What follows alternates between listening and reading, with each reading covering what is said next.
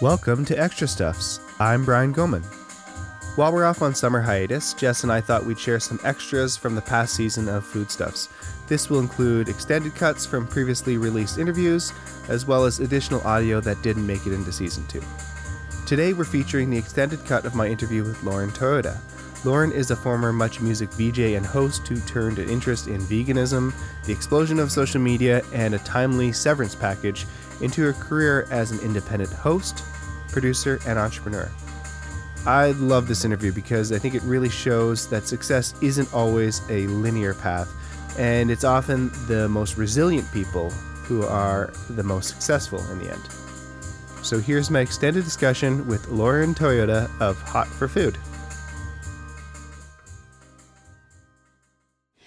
So that was the first time I like really lost a job, got laid off. It was a traumatizing experience because I was on this path thinking, great, I'm going to be on network television forever and I'm going to get bumped up in the company and I'm going to move to Toronto and I'm going to be a, a VJ like, you know, like George Strombo. Like that was my dream.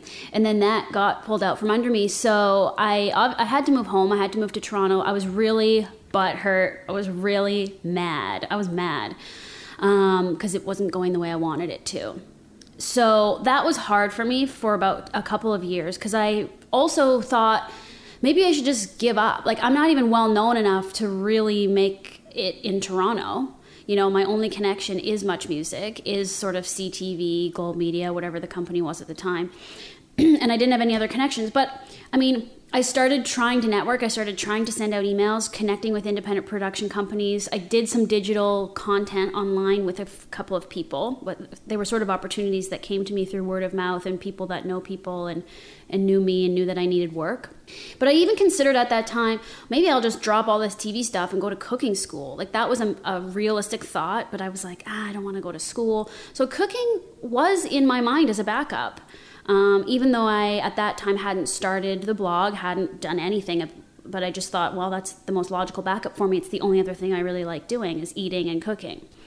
And uh, one day, when was this? I started transitioning into a vegan diet and uh, started experimenting with making things that I liked, but vegan versions of those. And then I just started wanting to take pictures of those things and put them online. So I created a WordPress blog called hotforfoodblog.com.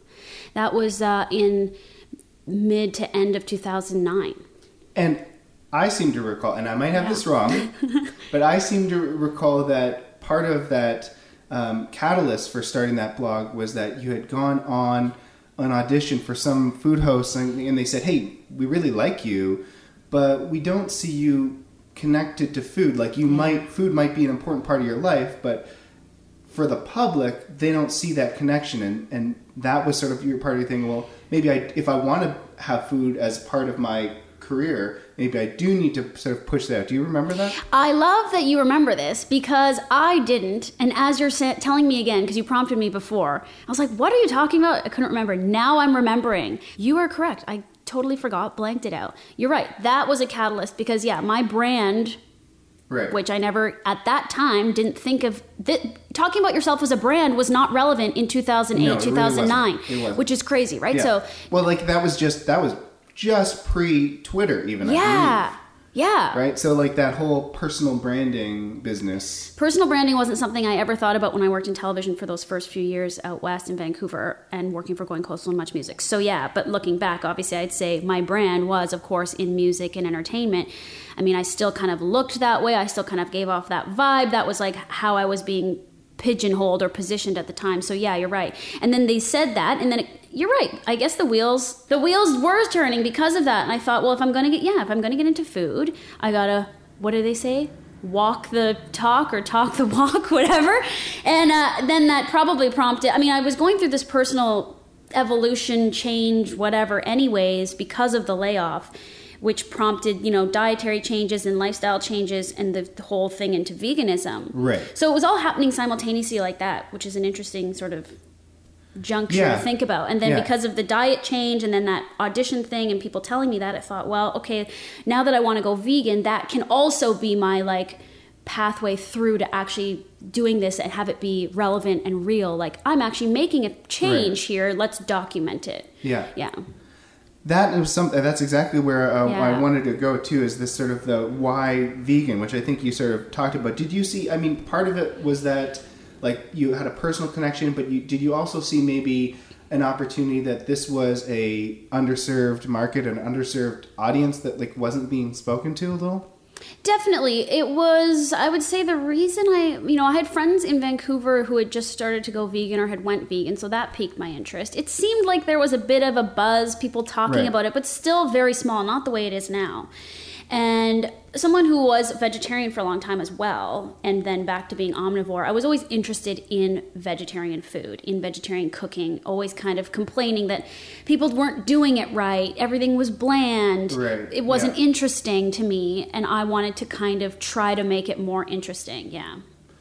and I, uh, veganism still to this day sort of there it, it's a it's the kind of it's a divisive thing there Yeah. are some people that are like really really against it and what are you doing mm-hmm. like identifying yourself as a vegan especially as a public person how does that change how people are, are viewing you and like what do you sort of take on by saying by being sort of a, a champion of that Yeah. vegan movement or whatever Well, I wanna it? certainly wasn't a champion for the movement or the lifestyle or the ethics and morals behind it at the beginning because I didn't want to get into those divisive conversations. I didn't Right. want people to you know, back me into a corner with all these questions because I wasn't educated enough to answer them. But I had just started watching, you know, certain documentaries and reading books about vegan lifestyle and all of that, the eth- the ethics involved and stuff with with factory farming and all these things. So I was just dabbling in it, and then right kind of after I started the blog, uh, only six months in or so, I ended up getting back into television and working at Yeah. Much Music. So then I really did become a bigger public person uh, than I was before, and I didn't talk about being vegan in the media. I mean, Right. it wasn't something that identified my brand at the time. I just it wasn't that wasn't relevant. That was what I did in my personal time. That's how I ate, but I didn't talk about it. So amongst my like close circle of personal friends and whatnot, they knew I was vegan and they had the questions and they were interested in what I was doing, but I wasn't ready to like come out of the vegan closet, as I say, because I didn't want to be bombarded with ridicule and I wasn't ready to fight that fight. And then I was working at Much Music and MTV, and around 2014, I think, 2013, sorry. Oh God, I don't even remember my times. But anyway, sometime around there, I did start posting to Instagram and started doing hot for food on Instagram. Right, Because I had neglected a blog because I was so busy as a TV host and producer that I just was like, I don't have time to post on this blog. It looks like crap. I don't care. So let's just, you know, Instagram then became a thing. It's what I was, what I was doing Yeah. online as Lauren Toyota at Much Music. So it only made sense to start a hot for food page and start posting what I was making at home. And that is when things really started to change and snowball Right. into what I'm doing now. Right, and we'll, we'll get there, but I Yeah, want to back sorry. up a little. No, it's, it's okay because that's right around that time you, you had started the blog Mm-hmm. and started to sort of post pictures and and like you say, sort of explore that vegan lifestyle a little bit, Mm-hmm. and then boom, all of a sudden you're back at Much Music now in a much more prominent role. You're hosting Much Live. You're hosting After Degrassi. You're working at MTV Canada. Yeah. You're hosting MMVAs Yeah. you're all over the place. So again, your career had gone up and sort of dipped down, and then all of a sudden it sort of seemed like it rocketed. At that time, how excited were you, or were you sort of tempered a little bit in your because of your past experiences, or were you like right there, like this is amazing? Well, I was tempered because I had gone through this process in the fall of 2010 with old contacts of mine that I used to work with in Vancouver, saying, We're going to relaunch the flagship show on Much Music. We really need someone like you who's experienced, who can go on live television, which I had never done at the time, but they knew I could do that. You know, we're rebranding, we're doing all this. We really want to go back to the heart of what Much Music is, you know, Right. intelligent VJs who can do interviews and have smart conversations and Yeah. blah, blah, blah. That's what they said they wanted. Right. So I was like, cool, I'm in. They bring me in to audition. I have all these discussions. It sounds like I'm getting this job. It sounds like I'm getting back in. And then I don't get that job. And my, my friend who worked there, who I thought had my back, was like, no, you know, again, out of his power, I think, but people in charge were just like, no, now we're going a different direction. And I was like, what? And a couple weeks later from that, they offered me to be a producer on that show. Okay. So it really wasn't the path of like, woohoo, dream job, back Yeah. in. It still was like this weird struggle of like, Yeah. what is happening? Yeah. Why am I being dragged through the mud essentially by this company? But I looked at this opportunity to be a producer and kind of mentor these new VJs they were going to hire. They wanted me to help write with them and produce them and camera train them and all this stuff. And I was like, fine, this is a really cool opportunity. I guess I'm a so called veteran now Yeah, who needs to teach the younger people. And I looked at it like a cool thing. I was like, cool, I'll do it. Plus, I definitely need a full time job and I need a salary. Yep. So let's do this. So I go back and uh, I do what I'm told, and I'm brainstorming, and we're trying to shape what this new show is going to be. And I'm meeting these new VJs, and I'm working with them every day and trying to get them ready to be on a live TV show. And three weeks into that position of doing that, or, or three or four weeks, they're like ready to launch the show. This was December 2010. And they're like, we're not ready. These people can't be on air. You, it's like such a movie. It's like, you have to be the host of the show. You're going on the air. And I was like, what? They're like, yep, we've decided. They're so back. Like the way their minds work at that place is crazy. This is like any job. I I'm not. I'm not bad mouthing them. This is just you Yeah, know an this is- experience of working for a big company Yes. with many hands in the Yeah. you know too many cooks in the kitchen. So then they go, oh you're you need to go on air, and I made them basically promise and get it in writing and i got a new contract that said i was going to be a vj slash producer i got a different salary i got different paperwork i was like Right, we're locking this in Yeah. Already, you're like this hardened veteran. That's Oh, like yeah. saying, okay, you want it like this. If I'm like you're gonna if you're Yeah. gonna put me on this new brand new flagship show that you are promoting and trying to rebrand and revive this station, if you're gonna put me on there that very first day, like this is not a little test run. This is Yeah. not like a let's see what happens. It's like Yeah. you know what's gonna happen, so you're um, we're locking this in. So, anyways, that happened, and then that really was the takeoff of here we go. So I get to be on this new show. It was still very experimental. People really had dropped off from watching the station Yeah, over the last yeah. two years since they canceled much on demand. I wasn't like, yay, I'm gonna be like Matte Babel and Leah Miller. I was like, eh, no one cares about much music. Here I am, just trying to like go with this because this was my dream job. I was actually doing what I'd always dreamed of doing, which was Yeah. being live at Queen and John. Street level studio, like the whole Yeah. much music dream. So now I was finally doing it, but I was just trying to take it a little bit humbly. Like I was very much like, who knows what's going to happen, Right. Like I'm just going to take as much as I can, as quickly as I can. But at the time, you really are, like you say, living your dream. Like Yeah, you were, and, yeah. and not just that, but like even the Degrassi thing. Like I know you were a Degrassi Yeah, I was a kid Degrassi growing up, right? And. Mm-hmm. now here you are hosting a, a and that came a little that. yeah that came a couple little years bit- after Yeah, exactly. so i was there for four years four and a half or something and uh, yeah I, I just always just kept it in check i feel like and i think if you ask people who know me they would say yes lauren like didn't get full of herself or anything like this Right. because i at that point had so much of experience with this company and so much bad experience all good in the end. It really all was good. But and I'm really actually thankful that it all happened the way it did because it made me that more um, grounded, experienced Right. Person. I'm thankful for how it all happened. I love everything I did. It was really fun. And once the energy was kind of that now behind Much Music, 2010, 2011, the show was picking up steam. One Direction happened, so that really Yeah. helped us. Oh, yeah. Um, you know, people were coming back, coming down to watch the show, hanging out outside. I got to do the MMVAs like that first year I was there in 2011. So that's when I was like, once 2011 came and I was doing MMVAs, I was like, okay, like Yeah. this is happening. I'm in. They trust me. This is all good. But still, the um, regimes at that place changed three or four times while I was there. And whenever which that is happens, hard. Yeah. you really don't know You- what who's going to come in and say, "Why are we spending this money on this show?" Constant Right. change. Or how they're going to look at things. Every right? year something changed. Like even doing new music live because they just were trying out like what does the audience want? Like they just you know what I mean? They never could it keep was it, like consistent. focus group, sort of. yes. Which I don't know if you'd see from the outside as if you were, you know, a, a young person watching at that time, you probably wouldn't have even really seen. Maybe you would have. I don't know, but in my mind, yeah, that's a good way of putting it. A live focus group, and so I just went with it. But everything that did happen really happened for a reason, and really was meaningful. Uh, once I got doing these interstitials, which was kind of watching Degrassi and talking about it in the Right. commercial breaks, Yep. at, as well as all these other popular shows we started airing because we started airing teen dramas instead of music videos. Because they were like, "Hey, we're only showing 110 music videos a day. People are watching that many at On home on YouTube, YouTube, yeah. right?" Once I, I think start- there was a quote with from somebody at Much Music that was like, with Vevo and stuff like that. Mm. You know, why people kids are just going to go and watch whatever they want whenever they want to, right? Whereas that changed a lot from what it was like before, and even when we grew up, where Much Music was where you found Yeah. new music. That's where I found Where new you- bands. Yeah, I recorded videos so I could watch them later. exactly. Isn't that You amazing? watched like the countdown, like Yeah. that was uh, like a really important thing. It was a very important day, Yeah. Friday, Friday night. Yes, it was, and all that was lost. So I get why everyone panicked and didn't know what to do. and they're just trying, trying. They're just trying. things. I'm not. I don't have the. I didn't have the answers either. But I was just like, in my mind, I was like, can we just stick to a plan and go with it and let it build? Yeah. Mm-hmm. They never let anything build enough, really, to get it off the ground. They just went and changed it again.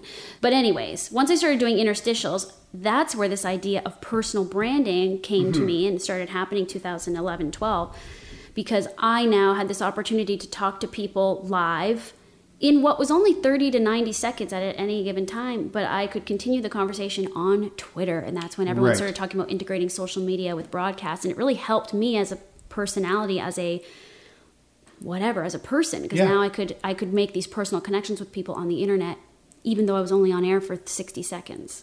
And then the uh, fateful day, almost two years ago, we figured to this day Yeah. almost, Yeah. um, where all of a sudden 91 jobs cut, all kinds of programming canceled, including long running program, including the programs that you were on. And all of a Mm-hmm. sudden, here you are again, laid off, out of a job, when you were. It really seemed like things were at a high Yeah. level. What was that day like? What was that like going through that that time? So for about a year before that actually happened, I was in full like predictive mode that this is what's going to happen. Okay, yeah. But You when the axe yeah. coming down? And we were all talking about, it and we all kind of knew. And uh, at that point too, I was full blown into kind of working hot for food about a year before this happened. Like doing the blog, I had rebranded. I had brought in my boyfriend John to kind of Yep. the, the brand, and we were doing Instagram and actively posting recipes online and all this stuff. So that had started, and my mind was already over there. So I was kind of, and I could see the ship sinking. So I was like, I was like, uh, this is going to happen, but I'm never going to quit because I might as well just see this through because I know it's going to happen. I'm going to get a package. This is what happens when you get laid off from a big company. They package you out, you get money, you're taken care of, no big deal. It's sad, but quite honestly, this was a completely different scenario than what happened when I got laid off in 2008. Um, I was so excited. Really? Yeah. I was thrilled and I had to contain myself because everyone was so upset. And it's like really, it's like someone died, so you can't be Yeah. like, woohoo, running around, jumping and skipping. But that's kind of what I was doing. Gathering up all my stuff, like ready to leave, being so excited to leave. Like I felt like my, this is so, is going to sound so negative, but I just felt like my, you know, my handcuffs were taken Yeah. off and I could just go do whatever I wanted. Plus, I already had this plan kind of playing in the back of my mind of not really the plan, but sort of of just like I want to do hot for food. I don't know what that means or how I'm going to do it, but I'm now being given this opportunity and this freedom of time to do right. it. Right. And now, like you said, you've had an extra few years, sort of, uh, to build up Yeah. that that awareness of you and have people know you now. People like you. You have fans. Yeah, I felt confident because of because of that. And, and that and- people will follow. And you already had some of those people come and yes, And I think Yeah. whenever that happens, when a popular host or VJ Mm-hmm. presenter or whatever, or a star of a TV show goes somewhere, it's like the, those fans are like more drawn to you, like because now they can't get you on Mm-hmm. on much. Now they got to find. Well, where can we see her? Where can we interact with her? Right? Yeah, it was. Uh, you know, much music was my dream job. I loved doing it, but it really now when I look at it, because I thought, oh, I'd be on TV for the rest of my life. Maybe even within Bell Media, Mm-hmm. Right, you know, yeah. Ben Mulroney is there. He's Yeah. the host. You know, I thought that could be a trajectory, Yeah, but I might be- realized, I did realize at some point that that wasn't realistic for me. That that wasn't going to happen. Um, Why? uh, well, probably just my own enthu- lack of enthusiasm for that. You know, you start getting that uncomfortable feeling like, I did what I came here to do, it's over. Like, I need to figure out something else. I don't know. I just had this pull away from it. Yeah. I don't know why. And, anyways, so I forget what question you asked. So you're excited. so you. oh, yeah, I'm excited. So you're yeah. excited now, uh, despite the fact that okay, you're laid off. Like you say, you have a package means means you have a little bit of time. A little bit of time, right? yeah. You've already got some stuff going, Were, were you like definitive then? It's going to be hot for food. And what about you've al- you've also created uh, Lauren in real life? Was that did that start while you were at Much, or was that after? That came. So after I got laid off, 2014, summer of 2014, I started doing Hot for Food as a blog, but I didn't launch Hot, Hot for Food as a YouTube channel until about the end of 2014, and then I didn't start Lauren in real life till the summer of 2015. Okay. So it's only been a year doing that. Yeah, that came after I was already in the YouTube space with Hot for Food. And where did that come from? Just again, maybe wanting to do more than just food and Yeah, Yeah. trying to, you know, then it's so funny, yeah, because then you get pigeonholed as a food person. Yeah. You're like, wait a second. And you're like, wait, I'm not just this food person. But also with the directness and the intimacy of YouTube, I found that there was so much more people wanted to know about me because now the audience was way beyond anyone who knew me from much music. Right. So they had all these natural curiosities to know me as a person as a person. Also from advice from my MCN, which is my YouTube partner, my kin community is my YouTube network that I work with. They were also like, we see a opportunity for sponsorship and growth if you do your own channel. You know, everyone kept saying, you should do YouTube now, you should do YouTube now. And I was like, no, YouTube's for chumps. Like I was like, YouTube is for like th- this is I I don't was just think on live TV. yeah, I was just on live TV. on this like Yeah. this mega international brand. Yeah, interviewing celebrities. You know, your ego's like, I'm not going on YouTube. Yeah. But everyone kept saying it, and I was like, okay, I'll just record something and see what happens. People just basically had a lot of questions, so I started doing Q and A's. Yeah. I did like three of those. So I basically posted only like between six and eight videos on that channel before I gave up. I was like, this is too much damn work. Mm-hmm. Uh, it takes so much of my time. I don't know if I really want to get this personal with everybody. Um, and I just stopped and I just focused on hot for food for a year. But then came back around and I was like, no, I got to do this. And yeah, kin community was like, we should, we should, we want to sell you as Lauren Toyota, this person, this person. Um, and I said, okay, fine. So I just started doing vlogs. Yeah. Now, kin Yeah. community. Now that is, would they be? I don't know in this world how you would call it because they're, They're- not a publisher. Yeah, they're called an MCN, which is a multi-channel network. Or now you're okay. hearing multi-channel platforms. Right. M, uh, M, MCP. is that the right multi multi-platform network? Mul- MPN, multi-platform. There you. MCN, Right. and MPN. Okay. So that's the model now in this digital YouTube space is that all these creators get signed, you know, creators get signed to an MCN and they kind of help grow and monetize your channel. Uh, from various levels, people get signed on really early on. Some people get signed on once they're really popular, and then they use that support as like to elevate them. They, for me, anyway, mainly what they do is they bring you brand deals. They're that they're almost like an agent slash manager, that middle person between you and working with brands. And brands are used to working with agencies in the advertising world, so this is like a digital agency Right. more or less. Yeah. But specifically for YouTube, although that is expanding now with this multi-platform business because Kin Community is owned by Corus Entertainment in Canada, so they have access to all the resources and and all the Corus. Um, networks as well Yeah. to kind of sell these. Um, So they can take. Oh, you know, we're going to throw some of this on our maybe on our TV or radio. yeah, like let's cut a TV sp- like let's take your YouTube brand thing and Right. like cut a TV spot from it. There's been those things, so they can. There's now this. Now you can go anywhere with this stuff, right? And, Yeah. and, and it's good that Kin is working with Corus in that way. I think they've found it really um, beneficial and really interesting. They're really. I feel like they're really spearheading this in Canada. Well, and this is such an exciting. It seems like it's been an exciting time for a while, but Yeah. like this is really starting to happen, and people are trying to figure out monetization Yeah. of digital networks or digital properties or digital offerings, right? And because what's clear is people want to watch, people want to consume, whether mm-hmm. you know podcast or vlog or blog or Instagram. People are there, mm-hmm. and where there are people, there will be you know agencies and companies saying, "Well, we want to be in front of those people. How do we get in front of those people?"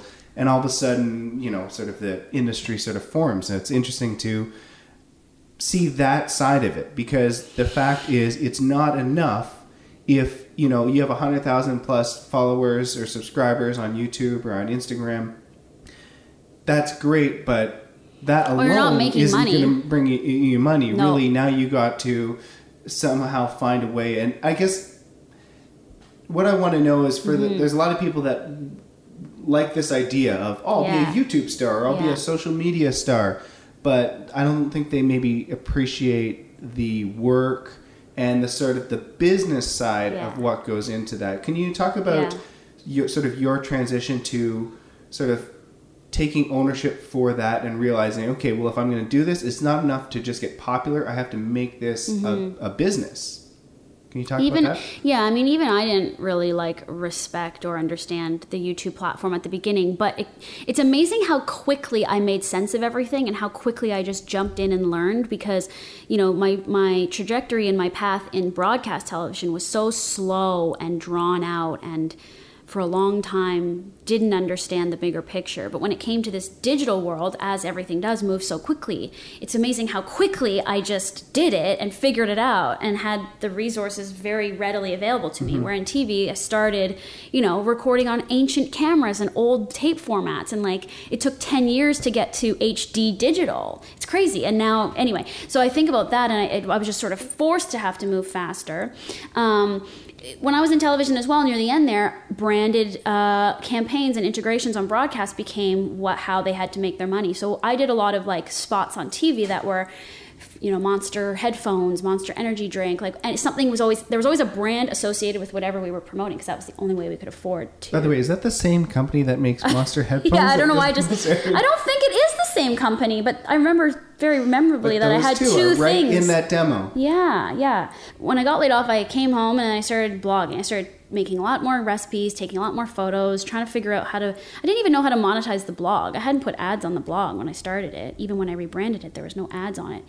It was really overwhelming to me to have to think of like, how do I make money off this website? Like, without compromising the content, without driving mm-hmm. people away. And we had just started building an audience, so I kept ads off the site for a long time. And then, you know, Google became my best friend because I just could look up how to do anything and what other people did by Googling it. And then, you know, I had a lot of people telling me what they thought I should do. It was, Right. it was a lot of people being like, you should do this, you should do this. or what about YouTube? But no one had done it Yeah. and said to me, yeah, this is, This worked. this works. Yeah. Nobody.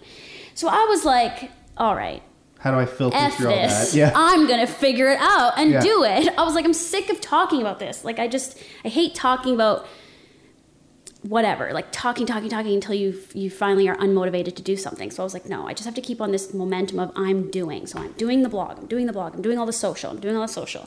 What makes the most sense to add into this? Fine, YouTube. So one day, John and I just picked up our ca- our camera and we had a camera we were taking. We start we had just started taking good photos with this DSLR camera, and we're like, let's play with the video settings. And I, I always had a vision of how I wanted my videos to look, which was sort of in that BuzzFeed vein. Right. Um, Okay. I was really just following my own creative instincts. I wasn't really looking much to what other people were doing because I didn't want to be copying or I didn't want Sure, that okay, to yeah. seep into my head. So even with video, we didn't, you know, we had seen those, what do they call them now? Dump and something, like dump and stir videos. That's what they call Right, them. yeah. These quick The dump and stir, ta- taste yeah. made, buzz video. From above. Yeah. That's what we were doing. That's what we did.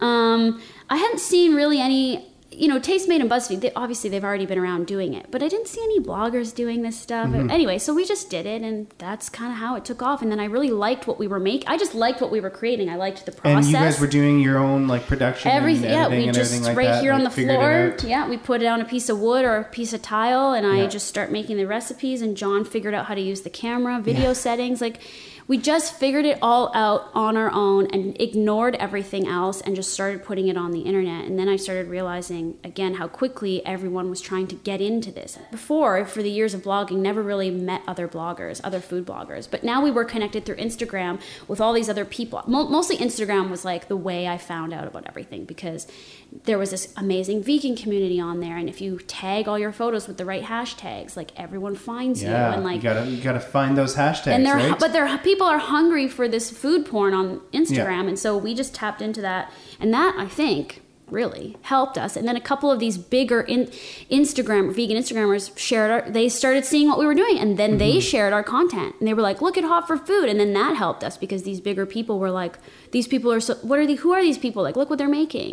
But then very quickly, it started growing very quickly, and lot and the audiences there were really hungry, and that's how I think the vegan community is now becoming so much more mainstream. Is basically just through Instagram and YouTube. Mm-hmm. Um, they're there. That's where you can't find that content on television. Nobody's has a vegan cooking Well, show, so you go exactly. to the internet. because it's they need to get to a certain audience number in a certain area for it to make Yeah. sense.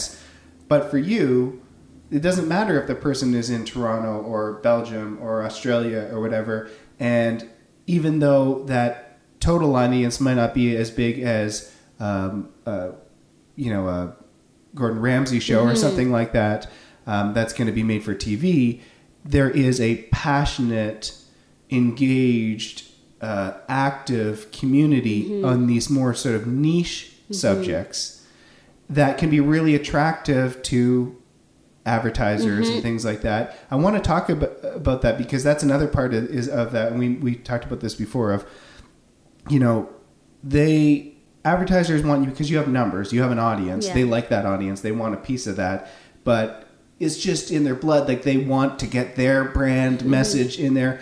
Working with, and you've done a few sponsored Mm-hmm. posts how do you marry that sort of idea of staying true to yourself and your audience and still making sure that you're giving your sponsor sort of what they want Well, it was interesting because when we started YouTube, we had obviously no subscribers. You know, I remember we got our first deal uh, for YouTube when we had maybe a thousand subscribers. Okay. So it was great because we got on board doing YouTube with Kin Community almost right from the get go. I didn't. The only reason I did YouTube and started posting consistently and actually like got motivated to do it was because Kin Community. When we were introduced to Kin to Community, you, yeah, we were introduced to them and they were they had just started in Canada and we were pretty much on board at their launch in Canada. And so once we had the support and backing of them, it mo- that motivated me to want to do this cuz I it felt like being in this sea of YouTubers, like how yeah how do you how do you of- do it on yeah. your own? Like i wasn't because i think that's just my mentality too of coming from network tv i had a backing i had somebody supporting Yeah. me. I wasn't just floundering out there floating alone on you my own island. ads for your shows running through Yeah. like a network of channels all the time so in my eyes i was like i can't do this youtube thing on my own. I will quit after a month. Like it will be so depressing. So it was nice that I basically I say I manifested this whole thing with kin community because I was just like I need someone to help me and then bam they like called the next day. So that helped and then they brought the brand partnerships to the table but what all we cared about was making good content and then that's what our sell was because we were one of the few vegan if not f- there's not there's lots of food content on the internet but Right. not all of it is good quality and Right. that's what bothered me and i was like we need to make quality content that will be our selling feature like we want to make ad agency style food content so that it looks like you know i had this vision of maybe we're going to be like a plant-based advertising agency we can make content for other people that's kind of what i thought originally and then it became our own content Okay, yeah. Um, because I wanted to help all the vegan brands and all the vegan people doing all these great things Yeah. that weren't creating they just weren't creating good content not mm-hmm. everybody can do video but like we figured it out and we liked what we were doing we thought we can sell this so that's what kin sold to this first brand deal is like yeah they don't have a lot of subscribers but they have a really highly engaged subscriber base Plus, they've got bigger platforms on Instagram and whatnot that we can cross promote. And look at how good of quality their videos are. Plus, they liked our personality. So we had personality and we had quality on our side. Numbers didn't matter. And then that's how the first brand deal happened. Is it was this brand's first exploration into this. So they were like, "Cool, Right. these look like the people we should trust because Yeah. we don't know what we're doing." and they're not as fixated at that point like you say with the sort of traditional metrics of advertising which is like oh i need this many people or i want to pay this Mm-hmm. much cost per thousand or whatever they're more saying we like you we want to get into this space let's see what happens Let's see what happens. and And- what's their response been back Well, so this first sponsorship was with McCain, Yeah. which was real a really big company. yeah big big company yeah Uh, and like any deal, we go, oh, is this the right one? I, it's always a gut feeling for me.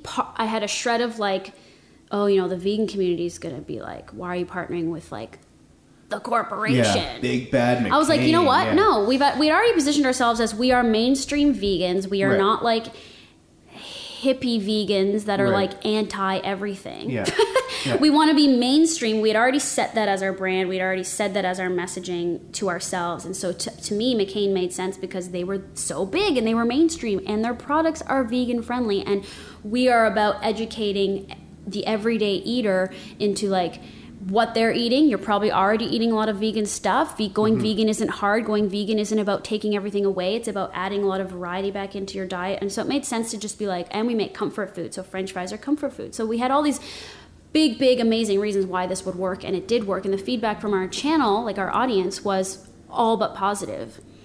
again, no, but there was not even a flag of anybody being like, "Oh, sponsorship." Like Yeah. I guess, however we integrated it, very seamless. I mean, it was obviously a the thing with working with an MCN is they keep you, you know, um, on above bar with all the like. There's all these FTC guidelines now with like sponsored content Okay. on all the social platforms that a lot of people aren't following, but it's going to start becoming more and more enforced. And so, working with the MCN kind of keeps you abreast as to all of these things, and they make sure you you're saying you have to say. This video is sponsored." sponsored by so and so. Thanks so much for collaborating with us. Okay, today we're going to make this. Like we have to say that mention. Mm-hmm. Otherwise, YouTube and as our status standing on YouTube, we would get flagged. But Mm-hmm. what's been amazing so far is that the brands really have trusted, and they think because they don't know what to do, they know they just need to trust Kin. They need to trust Right. these creators because they're trying to figure it out. But they're they're like you know trust the creators. Like the the voice of this, in order for it to be authentic in order for audiences and pe- and people to really like Yeah. like your brand and have a good impression of your brand coming from pe- these people they trust it has to be in their voice it has to be Right. And it doesn't take a lot to lose people. It doesn't take a lot to lose people. if all of a sudden you put out a couple of sponsored posts and they go, your audience is thinking that is not the Lauren I know. so we've been dabbling with that for yeah we've been dabbling with that now we've done Yeah. a bunch we did work with mccain a second time this year worked with silk Mm-hmm. again this year um, but I would say overall, you know, you get a couple of bad comments, but a couple bad comments out Yeah. of thousands of other comments is It's nothing. YouTube. It's YouTube. You're going to get bad comments. Exactly. Yeah. So I would say for the most part, everyone's been quite pleased with, you know, at the end of the day, they're getting really good recipes and inspiration. Who cares if it's sponsored or not? And that's Yeah. my attitude. And I also think that is the attitude mainly of our audience. And a lot of them are like, "Get that money!" Like they're like, "Yeah, get that sponsor money!" Like they're they support us, and so they're excited. Yeah. they, well, they want you around too. Yeah. Right. And, And- that's the reality is people know like this is increasing. We're increasingly going to a world where people don't want to pay for content or they want to pay the smallest amount Totally. possible, and How we've let them Mhm. as producers or creators or you know publishers. That has happened, but they also know that these people need to make money. This needs for this to stick around. There needs to be something there. So, so now here you are, Yeah. a few years in. You've got two YouTube channels that are both doing great. You've got the Kin community behind you. Mm-hmm. You're working, living, thriving as a freelance, Mm-hmm. independent producer and host.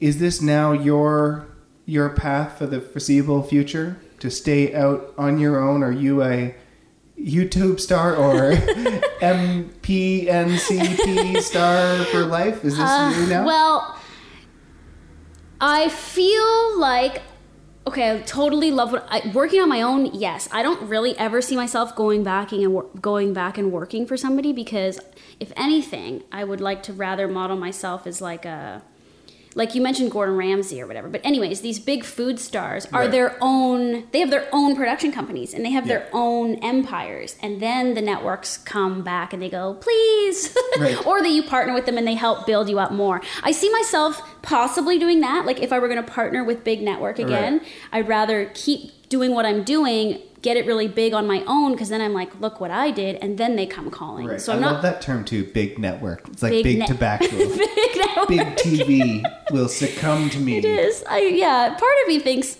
that would be cool. Um, I totally like what I'm doing, but at the same time, I feel like there's an expiration date on this YouTube thing. Okay. I don't know why. No one said that. I just sort of feel like I can't possibly do this for 10 years, can I? Like, I can't. Right.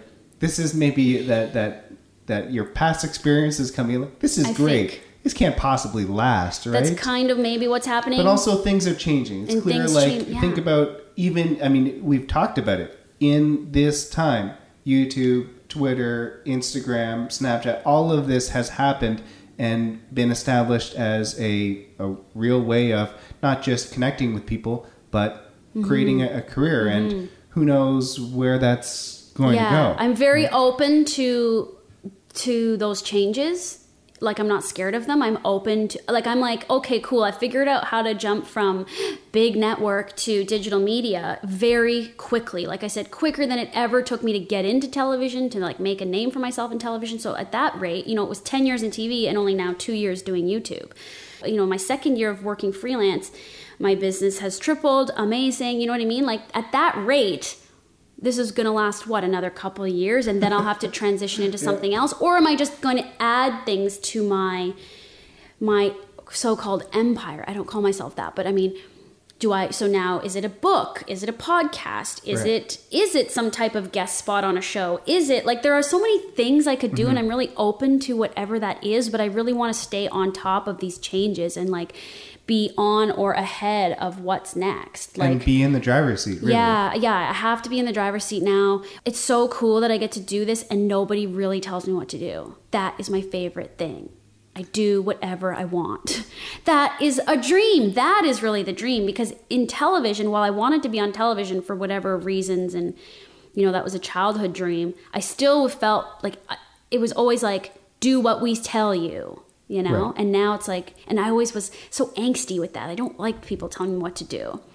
so for me to just be able to do what I want is what I've really always been looking for.